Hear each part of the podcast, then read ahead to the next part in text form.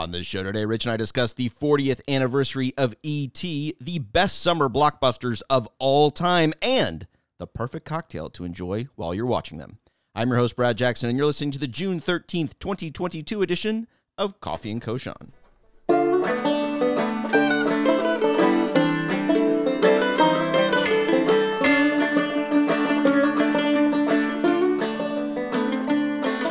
So, Rich, this last weekend marked the 40th anniversary of one of the greatest summer movies of all time, E.T.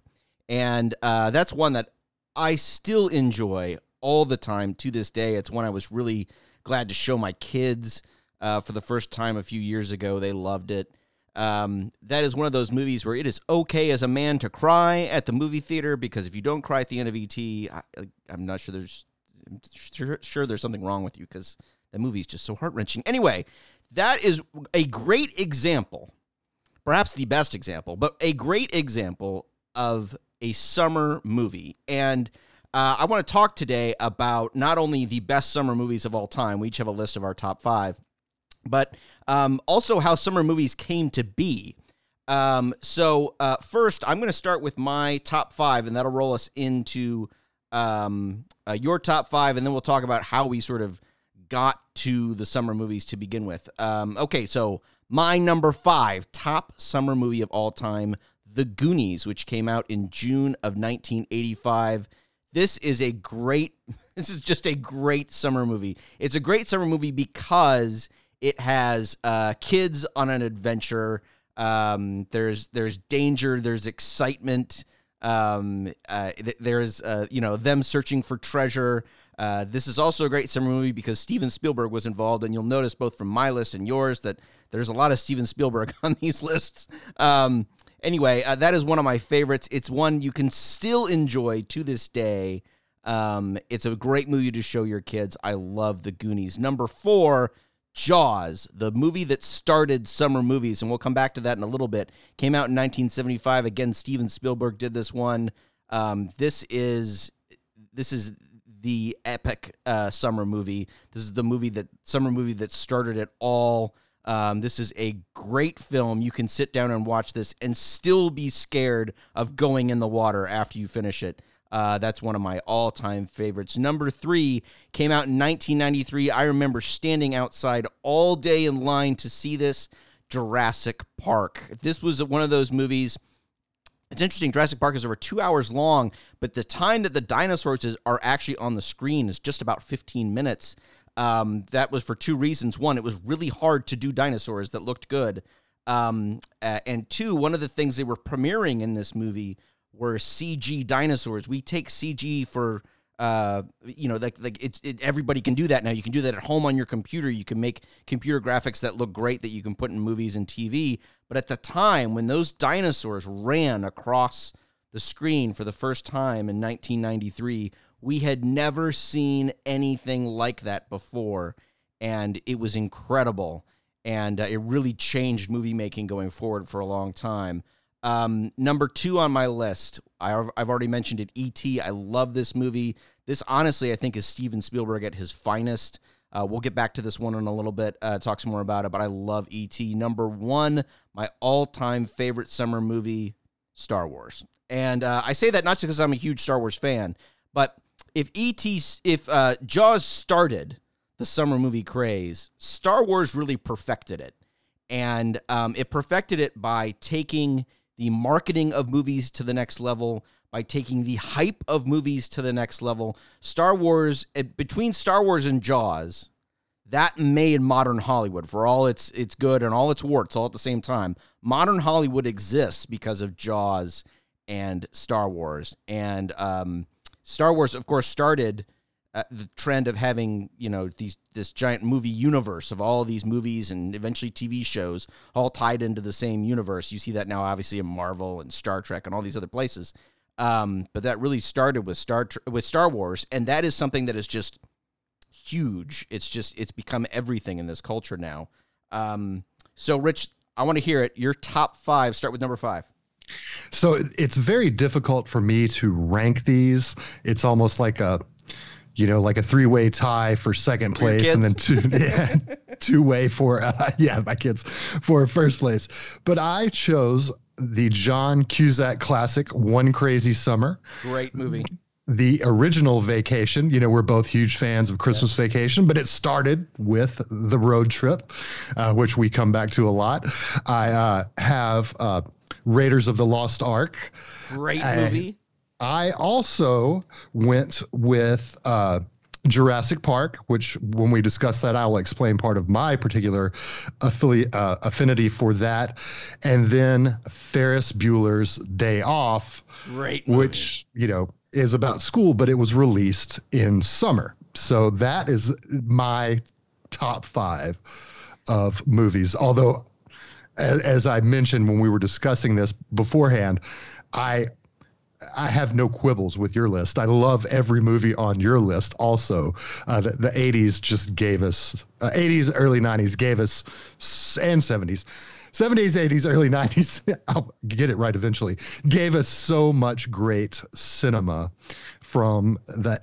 You know, the days when theater still reigned supreme. Okay, I want to talk about something that is um, uh, interesting about summer movies. So obviously, I said uh, Jaws really kicked that off um, in 1975. Before then, the summer tent pole wasn't what it is today. Jaws really started that. But what's interesting when you look back at both our lists, they heavily feature people like Steven Spielberg, uh, George Lucas. Um, those two guys were uh, early rivals and then became lifelong friends in Hollywood.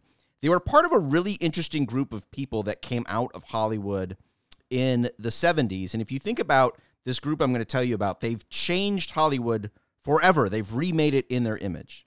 So this group included Steven Spielberg, George Lucas, Francis Ford Coppola, Brian De Palma, and Martin Scorsese. These guys sat around at each other's houses when they were uh, still young bucks in the film industry and talked about movies, talked about what they were going to make. They each contributed on each other's movies, which is really interesting. Um, if you if you really think about it, Lucas did second unit work on The Godfather. George Lucas did. Steven Spielberg suggested final edits on Taxi Driver. He also is rumored to have directed the final showdown between Anakin and Obi Wan Kenobi in um, Revenge of the Sith. Um, and all of these guys, uh, Spielberg, Coppola, Scorsese, De Palma, all weighed in on getting Star Wars over the line because Star Wars had a ton of production problems, as all Star Wars movies still do. Um, and it was their efforts to push George Lucas across the line that got that movie done. All of those guys, now, if you think of all the movies those guys have made Taxi Driver, The Godfather, all the Spielberg movies, Star Wars I mean, these guys have changed Hollywood. They made Hollywood the the big budget movie place it is today. And it's fascinating to think that all of those guys all sort of started at the same time. But um, this all comes back to Jaws, and Jaws was one of those movies that was very difficult to make. Um, if you read back all the stories about that, um, Steven Spielberg hated doing all the scenes in the water, and there were all these problems with the shark and part of the reason you don't see the shark a lot is because parts of it didn't work most of the time. Um, it ended up being this sort of um, a Hitchcockian thing where you didn't see the villain in, in, for until bits and pieces here. But a lot of that was because the damn thing didn't work, and um, that shark was a real pain in the ass to work with.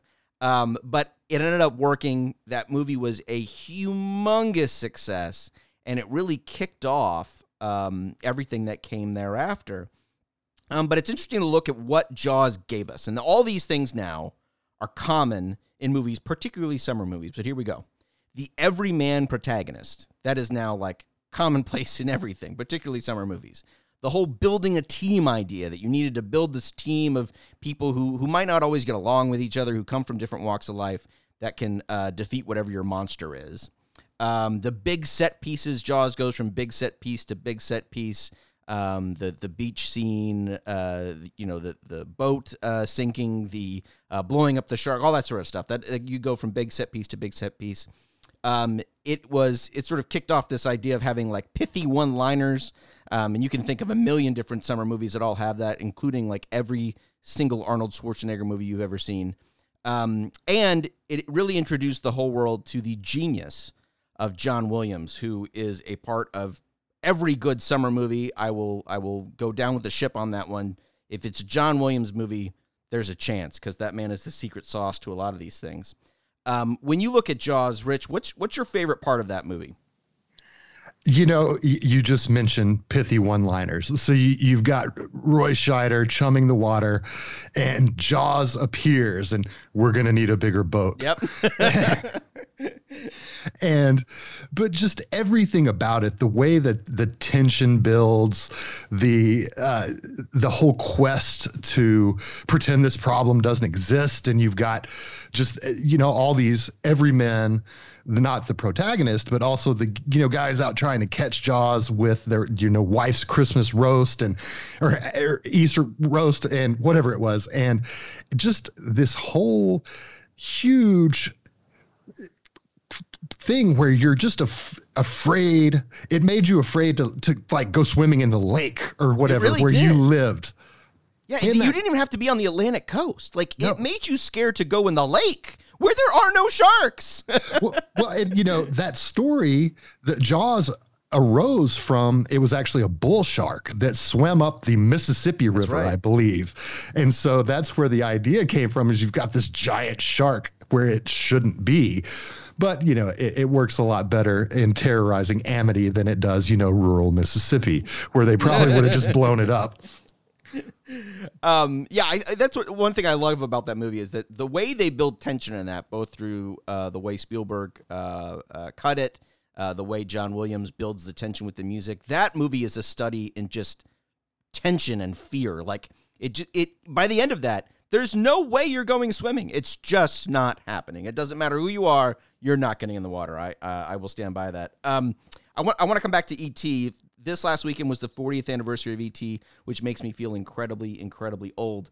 But um, ET is another one of those great summer movies. It's perhaps a perfect summer movie um, because it's still. It's, in fact, I think it's even better now than it was when it first came out. Um, and I'm not referring to his edited version that does not belong in this house. Uh, I'm talking about the original version. But um, the uh, the thing that's great about ET, um, I love it because I feel like it's almost a study in empathy, and it's something that kids today can really relate to. I mean, if you think about it, it's a story about a divorced family trying to find home, and the alien's trying to find its way home, and Elliot's trying to figure out what home is for him now in this broken home. And it's it's just this story and trying to figure out how you can you can make it in that world. And that's something that resonates perhaps even more so now than it did even in 1982 since there are so many broken homes. Um, but I think it just it has so many great elements. Um, one of my favorite things is uh, the scientist who uh, befriends Elliot, who's listed, I believe, only in the um, uh, only in the credits as keys because he has that ring of keys that keeps Yeah. bouncing, and that which I think is great. Like you never actually see his face until halfway through the movie; you just see the keys, and they make that that that that chinking sound. That's just fantastic. Um, but it's it's really interesting to me because uh, both in Jaws and in ET, John Williams does a great job of building the score. He sort of gives you little bits of it here, gives you little bits of it there, but it's not till the crescendo of the movie that you get the whole thing. And um, he teases you almost, and it, it teases along the tension and the emotion throughout the movie, and then it just hits you over uh, over the head like a ton of bricks when he really wants it to. He's just a real master here, and and both in Jaws and ET, and and again in Jurassic Park, he does a great job with this as well. He really sort of brings the audience along and keeps them exactly in the palm of his hand where he wants them. I think it's so well done. Well, uh, just a, a note on John Williams, real quick. Uh, the he does a great job of uh, a certain level of simplicity in the main Yes. themes to these movies, where it's one of those things that kids picking up a, a keyboard, like a, even a toy keyboard, or, or you know, at the you know choir room, the choir practice room at church, you know, playing the Jaws theme back when we were kids, and it's so it it it's not overly complicated. It's something that works really well and upon which he can build.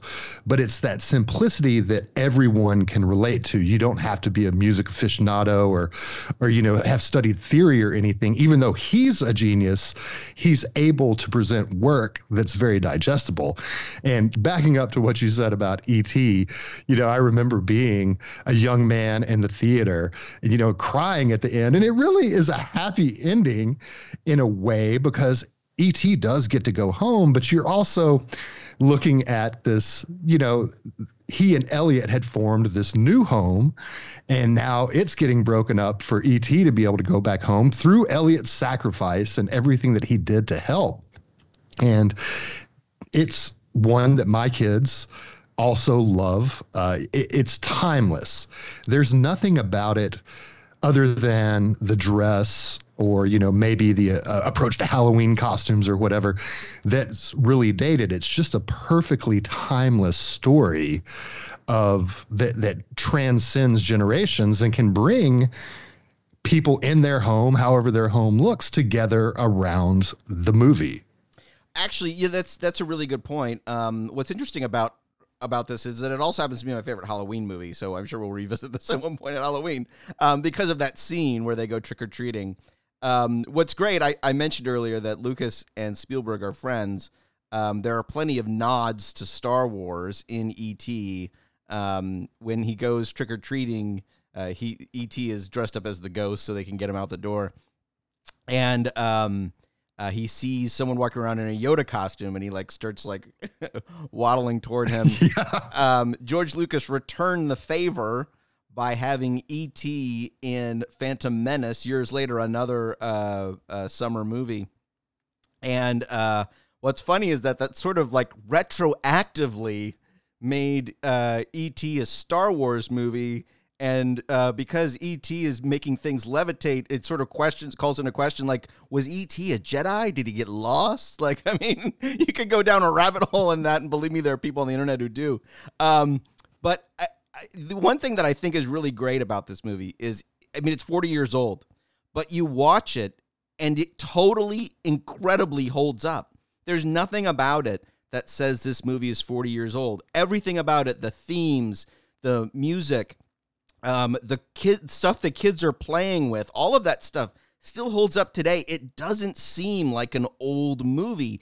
And and there are so many ways you can identify with it as a kid and then again as an adult. That's what's so great about these movies is that as you grow, you, the movie grows with you. You find a way to enjoy these movies um, on another level. And that's what's so great about summer movies in general. I mean, you mentioned um, Ferris Bueller. That was a great movie that you know you identify with as a kid. You're like, yeah, man, you got away from school and you got to do all this and that, and and then as an adult, you see it on a whole separate level. And I think that's really great. Um, it's summer movies like that, um, the the way they can uh, talk to everyone in the family, everyone who's sitting in the theater, is really fascinating. To to pull this back to ET, we think today of summer movies of being like these big Marvel epics, right? And uh, something like Endgame was such a huge movie, made so much money, etc. But when ET was in the theaters, one out of every two people in America saw that movie. Now think about that for a minute. One out of every two people in America saw that movie. I mean, so that's that's incredible. I had no idea about yeah, that, but that's incredible. Like half the country saw ET. Now, for for instance, that did not happen. that did not happen um, in Endgame, and Endgame was like this big cultural thing. So think today, if there was a movie that came out and half of America saw it, it would be the only thing everyone was talking about. Now, when we're done recording this, I'm going to go see Top Gun. I'm the last person in my office who has seen it. I'm the last person in my family to see it. I know you've seen it. We're going to talk about it on a future show. But that seems to be the movie that everyone's talking about right now, right? It's this, it's the first big summer blockbuster that's come out post COVID. Everyone's sort of getting back in the swing of going to the theater. And that's the thing that summer movies can do. They can bring everybody together. We have never been more uh, apart, more uh, um, uh, more in in different places in this country than we are right now. It seems, but everyone loves sitting down in a cold theater on a hot summer day with a Coke and some popcorn and watching a great movie. And that's what all these films do. Yes, and not to go too far into uh, Maverick, but I just saw it uh, yesterday, and we had trouble finding matinee tickets uh, we were buying a couple of hours ahead of time, and we ended up shopping the whole geographic area we live in to get seats that were not on the front row because that many people are still going to see Maverick as of this weekend. So I'm interested to see what its numbers are going to do, but that has nothing to do with what, well, it has some to do with what we're talking about now, but again, I'm not going to spoil this for you other than to say you're going to love it. Well, now what's interesting is that I remember the first Top Gun. I, I went to the first Top Gun opening week, and I'm sure you, you saw that when you were a kid as well. And it was one of those movies that I was just so engrossed in. I mean, I just I, I wanted to be a pilot. Of course, I have terrible eyesight and a whole lot of other issues, so I didn't become a pilot. But um, I want I came out of that movie wanting to be a pilot and wanting to you know uh, fly an F fourteen, which of course now are retired because they're old. But um, uh, that was just it was a great summer movie that got everybody excited.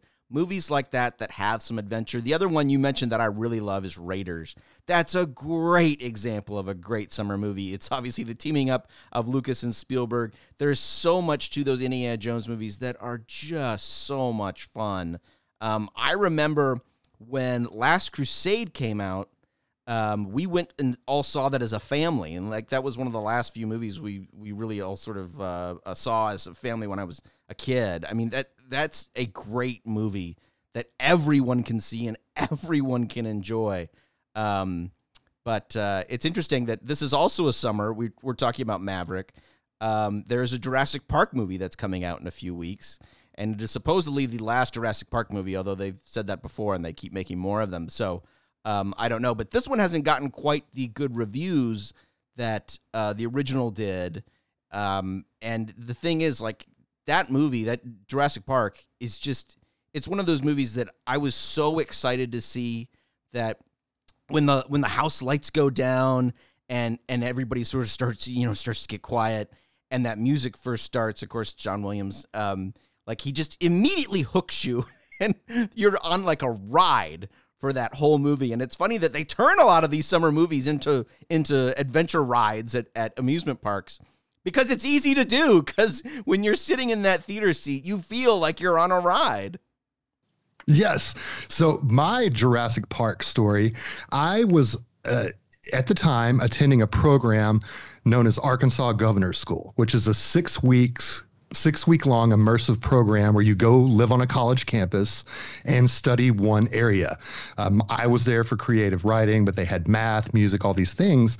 And this was before the the internet, but we were even more isolated because we were just there and there weren't really visitors allowed uh, there wasn't you couldn't just watch tv or anything they showed us movies like blade runner and stuff so that was cool but it was a very cloistered program. But one of the weekends where we could leave, uh, one of my buddies there, his mom came and picked us up and took us to see Jurassic Park, the original. And so we've been in this whole thing, it's all serious and scholarship. And to go and have that experience you're talking about where you da da da and just off for the ride with the velociraptors and just such a fantastic movie. And I enjoy the entire franchise. I'm looking forward to seeing uh, uh, Dominion, I believe it is, the, the latest installation. But something that I don't think people realize about Jurassic Park is Jurassic Park the book by Michael Crichton yeah. is fantastic source material and it's something I would recommend everyone read just it's it's an incredibly thoughtful book, and we get a lot of it with Dr. Ian Malcolm in the movie. Uh, we get a lot of that th- uh, philosophy coming out, but it's it's a deeply thoughtful work, and it's not just hey let's go show some cgi dinosaurs there's this you know the moral questions eh, beyond being a blockbuster beyond being this big action movie it's a very deep movie also and i think that's something that sometimes gets lost in the discussion around it is every aspect of jurassic park was just brilliant that's a good point and, and actually jaws was based on a book a very popular book that they turned into the movie um, And uh, another one of my favorite movies uh, that I watched just recently, uh, Hunt for Red October, based on a book. The book is actually really good. If you haven't read um, the Hunt for October book, you totally should. That's a great summer read. Maybe we should do that. Maybe we should do a show, Summer Books to Read on the Beach. We'll do that.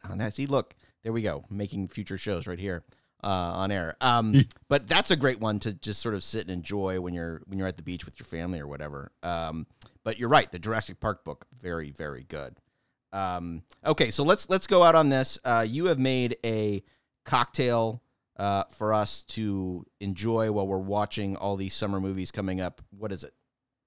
So I've done a, a, a variation of this very recently, but I was looking at 80s cocktails uh, ahead of this show, and the 80s were the time of Dayglow, you know, uh, blue curacao and Bartles and Jaymes wine coolers. And I don't have any of those ingredients around. But I do have, I recently got a bottle of gin. There's actually a distiller, like a maybe a mile from my house that makes vodka, gin, and bourbon. And they make kind of an interesting uh, gin that's all done with uh, all the the flavoring is from uh, herbs and botanicals that are native to Arkansas. And it's still just gin, but it's just got a little bit different profile to it. And I remember in the 80s, one of my buddy's dads was very fond of Tom Collins. And so when I was with this buddy, we would make virgin Tom Collins with just the club soda. And, you know, back in the day, we're talking about like, you know, master of mixers, sour mix or Collins mix. and I, uh, I, instead made the real thing, which is a very sippable. It's not an overly strong summer co- or cocktail, so it's a good one for some time when you might be out in the heat when it affects you a little more. So, a Tom Collins is ounce and a half of gin, like a teaspoon of simple syrup, uh, about an ounce of fresh lime, of lemon juice, fresh lemon juice. Uh, again, always use fresh. You're going to shake that up, put it in a uh, in a, a, a glass, a cocktail, a Collins glass, a tall glass, and uh, with fresh ice, and then top it off with club soda. And it's it's simple, it's refreshing, it harkens back to a different time when everyone was not obsessed with bourbon as they are now.